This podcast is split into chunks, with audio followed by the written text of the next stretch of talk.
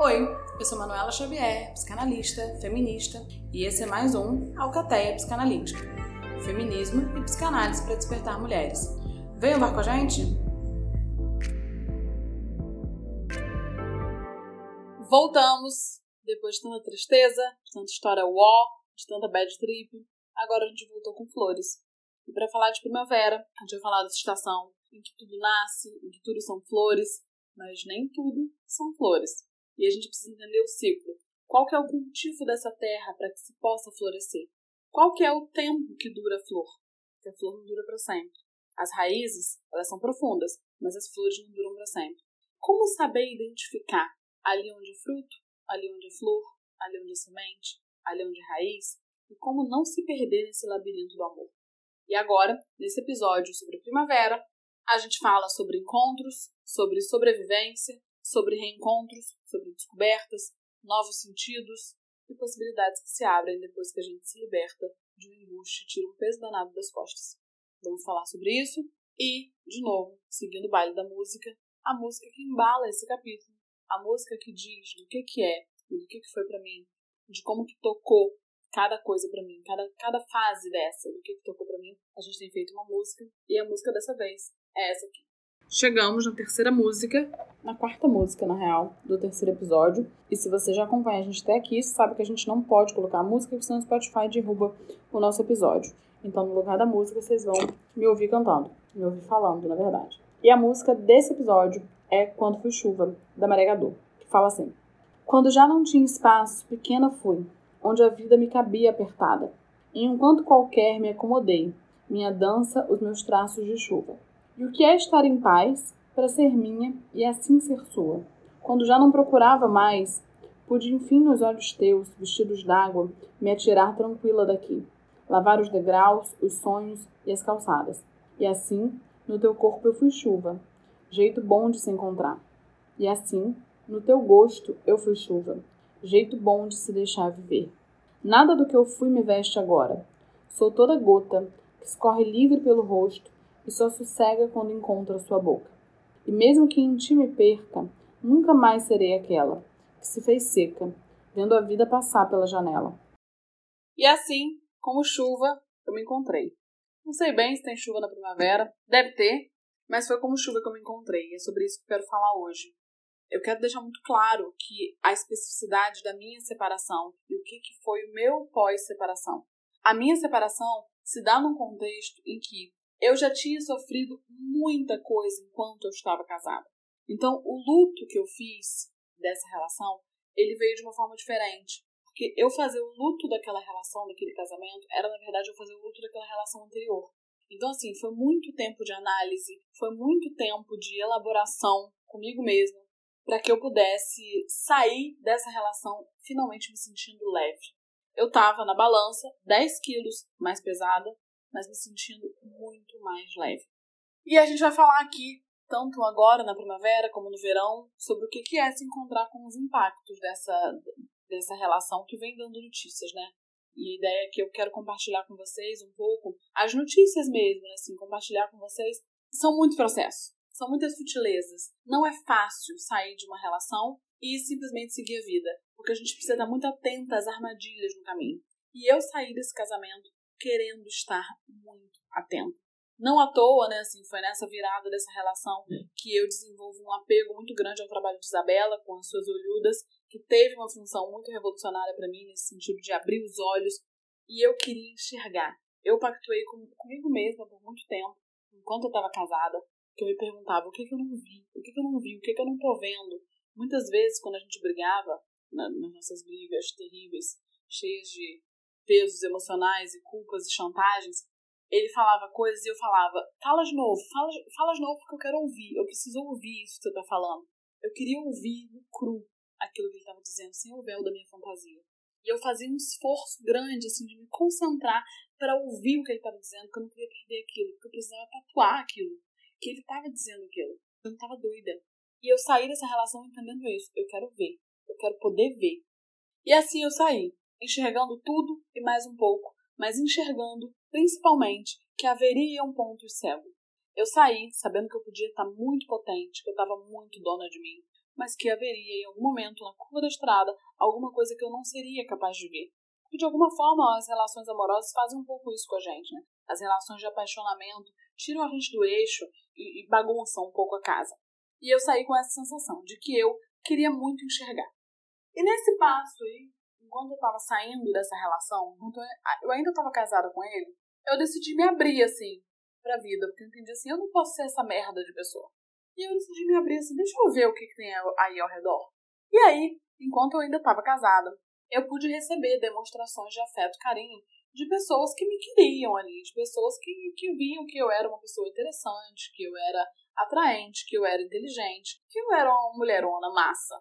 E eu ficava, é, menina, eu tô pra jogo, né? Eu tô pra jogo, mas entendendo que eu não podia me fazer valer ali, que eu não podia contar com ninguém para me fazer sentir menos mal.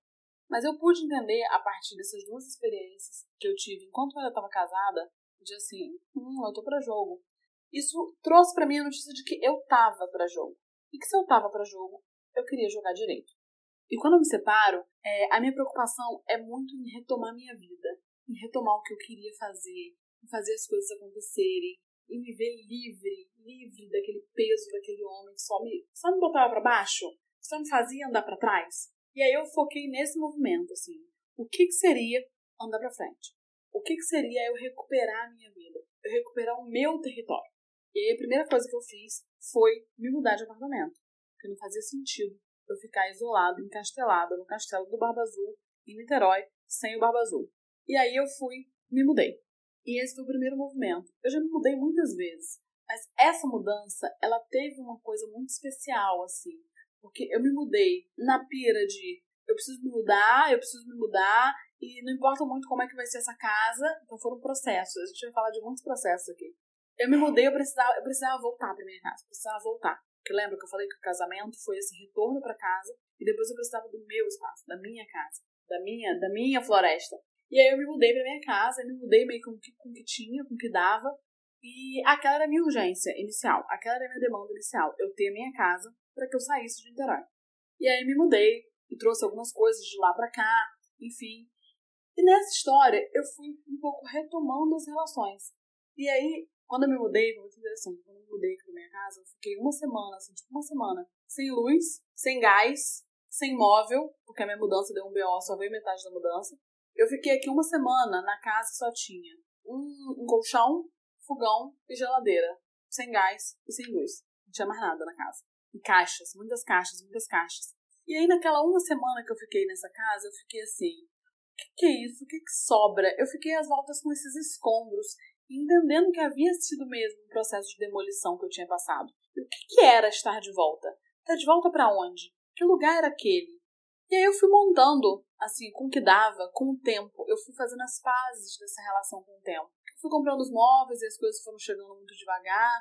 E a minha ideia não era muito fazer uma coisa assim muito bonita, era criar uma casa que funcionasse, enfim. E aí, nesse processo, em que eu me sentia livre. Todos os dias eu me sentia livre. Todos os dias eu me sentia, estou sem ele. Não tem esse cheiro de cigarro impregnado na minha casa. Eu acordo, não tem a louça suja, não tem a música dele, não tem Ponte Rio Niterói. Não... Eu me sentia livre, porque eu lembrava todo dia que não tinha o peso que ele era. E aí, ainda antes de eu me mudar para casa, enquanto eu ainda estava em Niterói fazendo essa transição para cá, eu fui me envolvendo com alguns caras, né? Assim, eu tive algum, algumas relações, alguns envolvimentos. E eu tava muito numa, numa pegada de que assim, de que eu não ia me envolver com ninguém, mas que eu ia me permitir viver o que, que tinha ali para viver, o que rolava e o que acontecia. Porque eu tinha entendido, gente, assim, isso é muito importante, eu tinha entendido tudo. Eu tinha entendido que o que me empurrou para essa relação foi justamente o fato de eu estar blindada. Foi o fato de eu achar que eu estava blindada. Foi eu achar que, ah, eu não vou cair na história de ninguém. Eu tô, eu não preciso de ninguém. Amor não existe, relação não existe, ninguém é de ninguém. Eu tô, eu vou só enganar o diabo. Não era isso que eu dizia? Eu vou só enganar o diabo. Eu tô aqui. Foi justamente por achar. Tipo o Anderson Silva naquela luta que ele perdeu feio, porque ele achou que tava ganho, que ele ficou brincando, que ele ficou debochando do cara, que ele tomou um puta nocaute. Era assim que eu tava. Era assim que eu me sentia. Eu senti que eu tinha entrado na, naquela relação completamente defendida e que eu não podia, não conseguia me ver. O que, que eu tava fazendo ali? Eu não conseguia ler nítido os mapas. Tava tudo muito uma neblina e eu não conseguia ver. E quando eu saí dessa relação, eu saí muito querendo enxergar, como eu falei para vocês. E aí eu me encontrava com caras, eu fazia, eu fazia um, um, sistema de coleta seletiva. Eu abri o aplicativo, porque é isso, meu interesse no primeiro momento era transar. porque a nossa vida sexual no casamento era uma merda, porque é isso, né? Ele não queria transar porque o transar entrava no jogo dos pontos, assim, do não tenho tesão em você, porque você é chata, porque você é isso, você não mereceu, você não isso. Era isso. Então, ele não tinha interesse sexual, então a nossa vida sexual era uma merda. E eu, uma garota, uma menina, uma ninfeta, uma pessoa querendo pôr puro fogo no cu, eu saí falando assim, gente, eu preciso transar. E aí eu abri o aplicativo, esse Tinder da vida, e aí selecionava assim umas pessoas, fazia uma coleta seletiva ali, selecionava tipo uns 3, 4, e ficava ali de papo com aqueles 3, 4 e administrava aqueles 3, 4 contatinhos e a gente ficava tendo um casinho, se encontrando. Então assim, toda semana eu encontrava aqueles dois, três fixos ali. E assim eu fui vivendo. E foi muito importante eu ter estado nessa fase aí atenta, porque eu não caí em nenhum golpe, gente. Eu não caí em nenhum golpe. Porque eu entendia, em uma conversa, eu entendia o que, que aquilo ali ia dar. Eu entendia o que, que eu podia esperar daquilo ali. E às vezes em que eu quis mais do que eu pude esperar, eu soube recuar. Eu não insisti. Eu não fiquei ali na expectativa de que podia rolar alguma coisa. E eu lembro alguns episódios importantes, né? Assim, primeiro que eu acho que o que, é, o que é fundamental marcar nessa história toda é que o que pôde fazer com que eu pudesse ter essa leveza de poder viver e de poder conhecer pessoas é, um, eu ter vivido o pão que o diabo amassou enquanto eu estava casada. Então eu não vivi esse luto depois, essa sofrência depois. E dois, o fato de eu ser independente financeiramente pra caralho. O fato de eu não ter que, depois da separação, ter que ficar contando moeda, de ter que ficar, depois da separação, pedindo pensão, ou dividir dinheiro, ou. Eu não tinha, não dependia dele pra nada. E o fato de eu não ter filhos que isso é um marcador também importante, que é isso, a mulher que não tem filhos, ou a mulher que é, ou é dependente financeiramente do marido, é outro rolê. Então, quero dizer para você que ainda não entrou numa relação, que ainda não percebeu o abuso, que vai arrumar a sua independência financeira. Não sucumba, não sucumba às falas dele que vai dizer, não precisa, fica com a criança. O que você vai trabalhar para deixar a criança na creche, você fica em casa, que é melhor. Você comparecer aí, estar presente na criação da criança. Fica em casa. Não caiam, mulheres. Não caiam. Tenham a independência financeira de vocês. Eu sempre falo isso. Não importa se você vai vender um jequiti, não importa se você vai fazer unha de gel, não importa se você vai ser, vai trabalhar online tenha a sua independência financeira. Se eu não tivesse independência financeira, eu não sei o que seria de mim. Ou eu teria voltado para casa dos meus pais, o que seria uma merda, ou eu teria ficado casada porque eu precisava do dinheiro dele. E assim, o que me salvou e o que resguardou o que restava da minha saúde mental foi o fato de eu ter minha independência financeira. Então foi isso que permitiu que eu pudesse topar os encontros com os outros caras assim com essa leveza, porque eu não precisava de ninguém para nada. E aí, nesses encontros, eu encontrei alguns pontos marcantes, assim. Eu lembro o primeiro boy, o primeiro, primeiro boy que eu dei match, assim. Eu não sei se ele foi o primeiro que eu fiquei, assim, depois que separei. O primeiro boy que eu dei match, que é, é um boy que, que eu tenho contato até hoje, é... E aí eu vi todo um universo, assim. Eu falei assim, caralho, olha o universo de coisas, tem caras legais. E aí eu encontrei vários caras inteligentíssimos, cultos, maneiros, divertidos, caras que se interessavam pela minha história. E eu falei assim, gente, realmente eu fiquei muito mal parada. Os bons encontros que eu fui tendo, porque justamente eu estava com um olhar atento, eu estava enxergando o outro, eu não estava enxergando as minhas fantasias. Eu estava vendo quem era aquele cara, assim como ele se apresentava. Eu não estava colocando as minhas expectativas, as minhas fantasias, as minhas projeções em cima daquele cara que justamente eu estava zero disposta a ter um relacionamento. Eu estava zero afim de ter um relacionamento. E às vezes em que eu cheguei perto disso, em que o cara emocionadíssimo entrou numa dessa de querer cobrar alguma coisa parecida com relacionamento, eu saí fora, que eu falei, olha, não estamos na mesma página, eu não tô afim disso agora, eu tô só fazendo dança das cadeiras, entendeu? Alternando a sentar. eu não. Eu não quero viver um romance. É isso. Beijos. Tchau. E eu soube a hora de sair. Porque se eu tivesse ficado ali naquele momento, eu teria me encaixado numa relação que não servia para mim, igual eu me encaixei no meu casamento. Ou se eu tivesse, como teve um cara, e eu lembro disso muito nitidamente, que foi o primeiro cara que assim que me deu borboletas no estômago, que era um cara aqui do Rio, e ele tinha se separado. Eu já até contei esse caso no Instagram. e ele tinha separado. E ele tava nitidamente super confuso. Sabe esses caras que separa, mas que não entendeu ainda se quer separar ou se não quer? E a gente se envolveu, tipo, muito forte. A gente se envolveu, tipo, muito forte. E ele, de alguma forma, me via como a esposa dele. Tinha uma coisa da, da ordem da psicologia, a esposa dele era, era psiquiatra, eu era psicóloga. Tinha uma coisa assim, parecida, ele me via. E, e, e, tinha hora que ele falava: Ah, nossa, se vocês se conhecessem, vocês iam se dar muito bem. Porque ele era, tipo, sabe, aquela pessoa que separa e fica amigo da esposa. E eu falei: Ih, esse cara tá super da esposa ainda. Eu vou tirar meu cavalinho da chuva, porque esse cara aqui tem a receita perfeita para me apaixonar e eu me fuder. Eu soube ver aquilo. Eu não fiquei com uma coisa assim não, mas ele separou. Não, mas se ele se apaixonar por mim, ele vai largar a esposa. Não, mas se eu não fiquei com essa expectativa. Eu entendi que ele estava mal resolvido e que ele iria voltar para aquela esposa. E eu falei isso pra ele, inclusive. falei assim: menino, você tá super mal resolvido, garota. Vai voltar pra ela. Volta, volta. Fica junto, vocês. Que é legal. Você é legal, ela deve ser legal. Fica junto. Vê aí como é que é isso. E eu fui embora. E é triste, assim, poxa, cara legal, né? Mas foi, foi, seguiu eu durou, sei lá, um dia. Ai, meu Deus, que triste, né? Seguiu, porque eu soube identificar exatamente que aquilo ali era uma água que eu não saberia nadar nesse rolê e eu que eu ia me afogar. Então eu pude me retirar.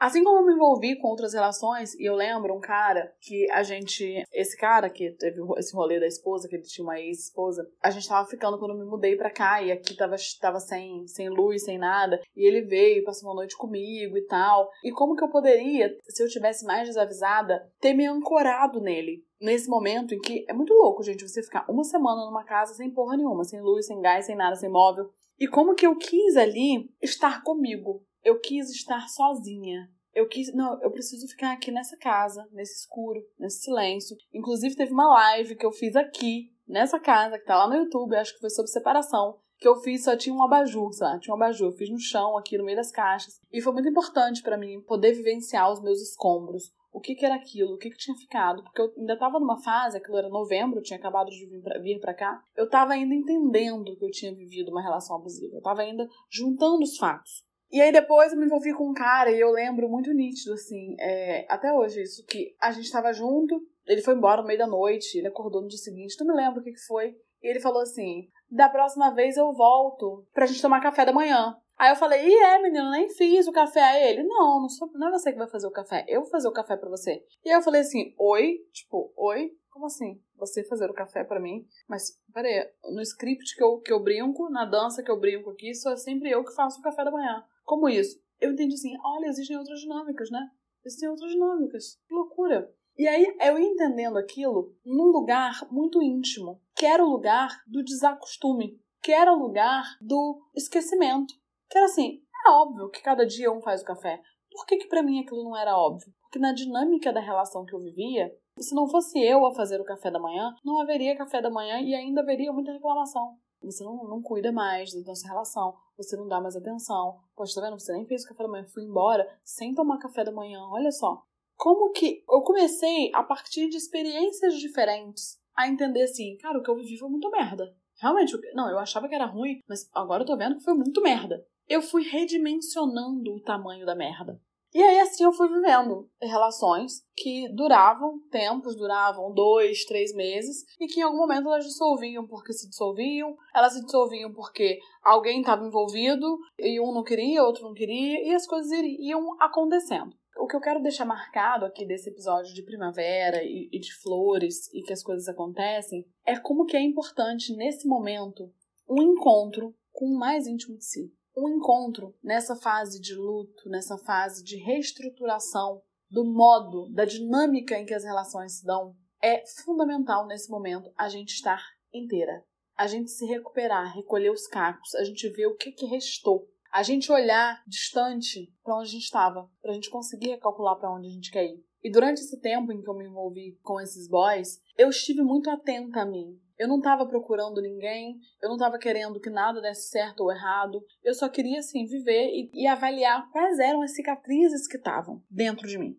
E aí eu conheci um cara, Foi novembro, aí fiquei nessa, né? Uns boys mais ou menos fixos, até dezembro, janeiro, por aí. E aí depois eu falei assim: quer saber? Negócio de homem dá muito trabalho, eu ia para Salvador. E aí em Salvador eu queria, assim, sabe, fazer um, uma coisa, um relaxamento de mim, sabe? Assim, reflexão, era festa de manjar. E eu queria, assim, cara, deixa eu pensar na minha vida, sacou? Nos modelos que eu me relaciono, Deixa eu pensar na minha vida, o que restou. Eu tava muito atenta a isso, sim. O que que restou? O que que sobrou de tudo? E aí, em Salvador, despretensiosamente, por um acaso, eu peguei um boy. E foi surreal. Foi mágico. A gente ficou no último dia de Salvador. Eu saí da casa dele direto pro aeroporto. E a gente se envolveu, tipo assim, fudido. Sabe assim? Era o boy, estilo boy, porque eu me apaixono. E eu falei assim, cara, eu vou viver essa parada aqui, bicho, com esse boy aqui. Vamos ver qual é essa parada com esse boy.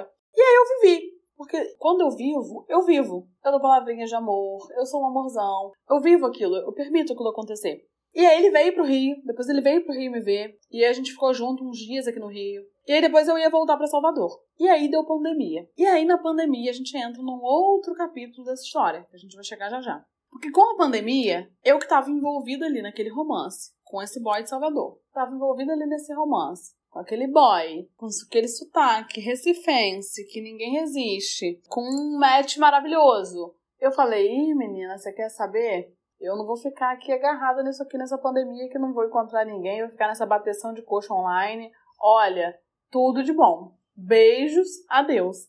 Ali foi mais um sofrimento, assim, de ter que abrir mão daquela história. Que era massa, era bonito, foi legal, foi incrível. Mas tive que abrir mão, porque eu falei, eu não vou ficar me envolvendo aqui no rolê à distância. Sabe quando vai acabar essa porra desse corona? A vida anda, a vida urge e eu vou e me embora.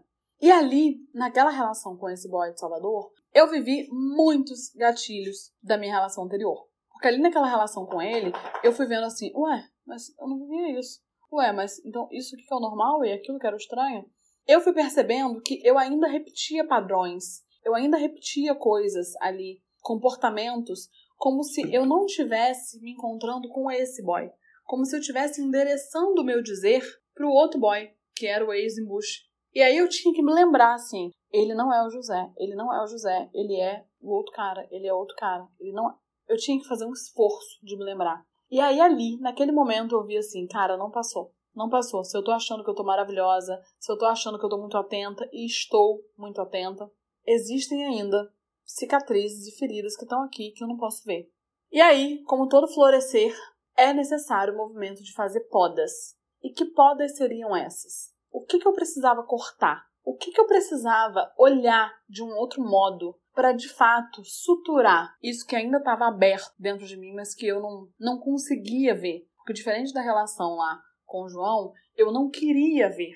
Nessa relação com José, eu não conseguia ver tinha um certo limite para mim, assim. Eu não conseguia ver o que, que tem. O que, que tem aqui que se repete? O que, que tem aqui que tá atravancado? O que, que tem aqui que parece que eu não tô inteira? Porque quando a coisa vai caminhando para um campo da intimidade, é um outro rolê, né? Assim, e aí a gente responde com aquilo que é mais íntimo de nós. E é aqui que muita gente cai. É aqui. É justamente nesse ato, nesse vão, nessa fenda da saída de uma relação abusiva que muitas mulheres caem porque topam entrar ali no papo de qualquer um que parece mais gentil. Porque estão descrentes e acham que então qualquer um que aparecer lhe serve. Ou porque ficam descrentes e acham que nenhum homem serve, então não vai se envolver com ninguém, então vai ficar só só ficando, sem cobrar, sem nada. E aí, quando vê, vai ficando, vai ficando, vai ficando ali nessa areia movediça de uma relação problemática que não nutre, que não serve para nada, que não nos alimenta. Então, eu fiquei atenta nesse tempo e eu sabia que ainda havia um outro processo a fazer aí. E foi assim, nessa passagem, deu entender que ainda havia alguma coisa a ser tratada, alguma coisa a ser trabalhada, que eu comecei a gestar a ideia de voltar lá para onde eu tinha me libertado, que foi para Mulheres Correm com os Lobos.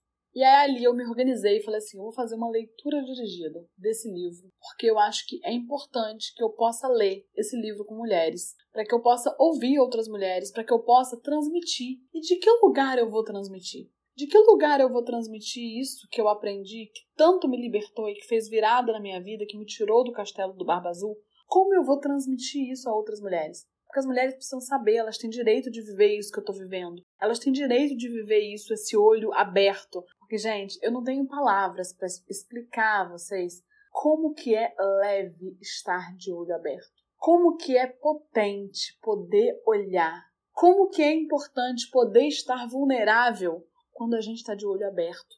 É tão transformador, dá uma força danada de fazer coisas. A gente fica de um tamanho que, assim, é surreal. E eu fiquei nessa coisa assim de eu preciso transmitir isso, porque ainda tem alguma coisa, tem algum porão aqui dentro de mim que isso aqui tá travancado. Esse porão está travancado, eu preciso achar as chaves. E eu imaginei que entre mulheres eu encontraria essas chaves.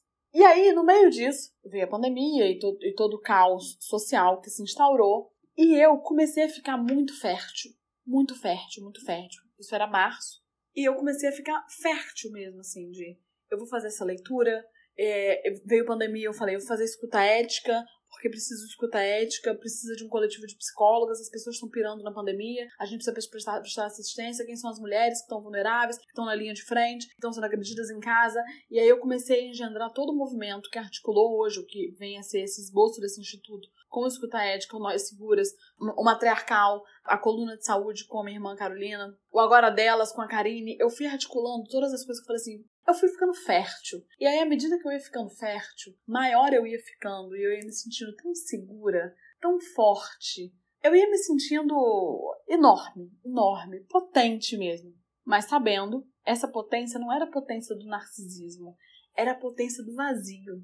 Eu tinha muita sede de descobrir o que, eu ainda não tinha descoberto. Eu tinha muita vontade de ler qual que seria o próximo capítulo, o que, que tinha por vir. Eu tava de olho aberto. Eu tava de olho aberto pra caralho. E eu tava sem medo. Eu podia me envolver em relações e me apaixonar e me desapaixonar. Eu podia me permitir viver coisas e depois eu retirar, pegar minha bela bolsa e ir embora. Era uma sensação de independência tão grande que aquilo foi transformador. Aquilo fez primavera em mim. Aquilo fez jardins em mim. E aí, eu voltei, eu passei, eu passei dois meses da quarentena na casa dos meus pais, que foi a casa onde eu casei. E passar dois meses nessa casa onde eu casei e ver as coisas do casamento que ainda estavam lá, foi me dando uma sensação de outra vida, assim, de, cara, isso é outra vida, parece que eu vivi outra vida. Foi me dando uma sensação de alguma coisa que não tinha fechado, mas que estava prestes a fechar. Sabe assim, essa sensação de final de filme, que assim, agora, agora vai se revelar toda a verdade? Tinha alguma coisa. E eu sabia que tinha essa coisa no ar e que eu precisava acessar o que, era isso. E que eu só acessaria isso entre mulheres. E aí fiz a leitura dirigida e foi transformador essa leitura dirigida para mim e para tantas mulheres que fizeram também. E aí quando eu volto para cá, quando eu volto pro Rio em quarentena, eu olho para essa casa e a casa me falta cor, me falta falta alguma coisa aqui nessa casa. Eu entendo que tem alguma coisa que ainda não me representa, que eu ainda não tô no meu lugar. E eu chamei Dinho e falei: foi Dinho quem fez o meu buquê do meu casamento. Cada madrinha, né? Eu não tive casal de padrinhos porque eu acho isso muito cafona, isso representa muita coisa escrota, vocês podem ver lá na minha série casamenteira. Eu tive as minhas amigas, os meus amigos que entraram como madrinhas e padrinhos individualmente, cada um, e cada um entrou carregando um raminho de flor. E ao fim da cerimônia, Dinho enlaçou todo esse ramo de flor e me deu, e aquilo foi o meu buquê. E é óbvio que eu não joguei buquê para ninguém, porque eu não desejo casamento para ninguém. E aí, Dinho, que fez o meu buquê, que é responsável por florir tantas coisas, tudo que a gente faz, todas as festas, todos os rolês, é Dinho que dá esse toque de flor, esse toque de cor. E ele que tinha feito o meu buquê lá em novembro, eu falei, amigo, vem decorar minha casa, vem fazer uma floresta aqui na minha casa, quero botar mais uma flor, quero botar mais umas plantas. E aí, bota uma planta, bota outra, bota outra, pinta a parede, escolhe tinta. E aí eu comecei fazendo uma transformação da casa. E aquilo foi mobilizando coisas dentro de mim. Porque eu estava me encontrando com uma condição de tomar posse do que era meu. De tomar posse de um território que eu estava ocupando e que era meu. Eu nunca fiz, eu sempre morei em mil lugares, mas eu nunca mexi em nada, em nenhuma estrutura da casa, porque eu entendi assim, não, depois eu vou ter que devolver esse apartamento, então eu não vou mexer em nada não, porque depois eu ter que pintar de branco, então eu não vou furar, furar parede, eu não vou pintar a parede, eu não vou comprar móveis muito legais, eu vou viver um apartamento normal. Não vou fazer uma coisa muito mirabolante. E aí, ali, naquele momento, em que eu comecei assim, foda-se, vou pintar a parede. Foda-se, vou furar a parede. Foda-se, vou pintar o azulejo, meu irmão. Foda-se, vou comprar um sofá e esse aqui eu vou jogar fora. Quando eu comecei a ocupar essa casa, aquilo foi tocando em mim um ponto assim. Eu nunca me autorizei a ligar o foda-se. A dizer, foda-se, eu vou ocupar. Esse lugar é meu e você não entra, você não viola, você não toca e ninguém vai entrar.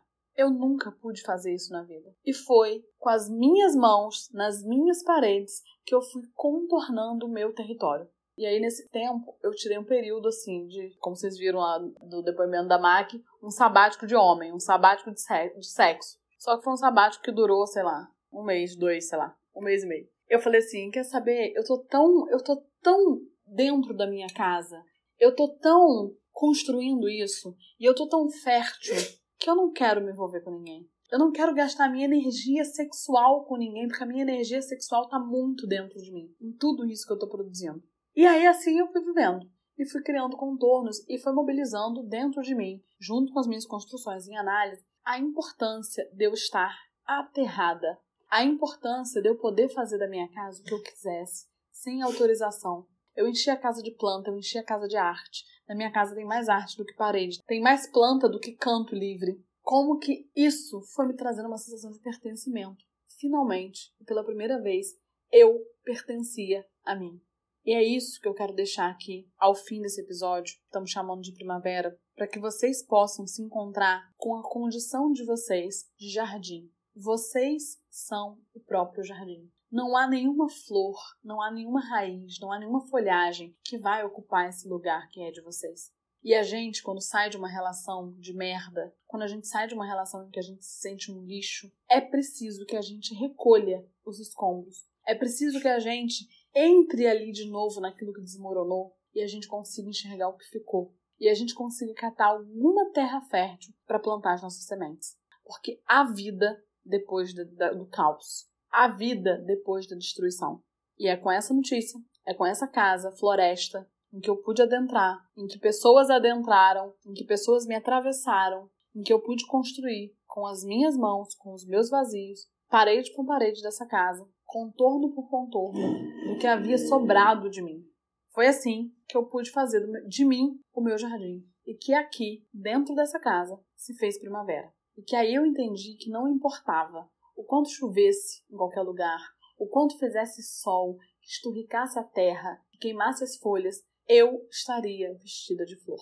E ter esse pedaço de mim, ter esse pedaço de vida resguardado depois de tanto caos, era leve, era sereno era possível. E é com isso, com essa notícia, com essa música, com essa floresta, com a história de que dá para ser chuva para não mais viver na seca, que eu encerro esse episódio. Semana que vem, a gente volta com as reverberações da floresta, ali onde se faz verão. E esse foi mais um episódio das Lobas Uivantes da Alcateia Psicanalítica. Daqui, seguimos ecoando nas redes. Segue lá. Se quiser apoiar a gente, o link está na descrição.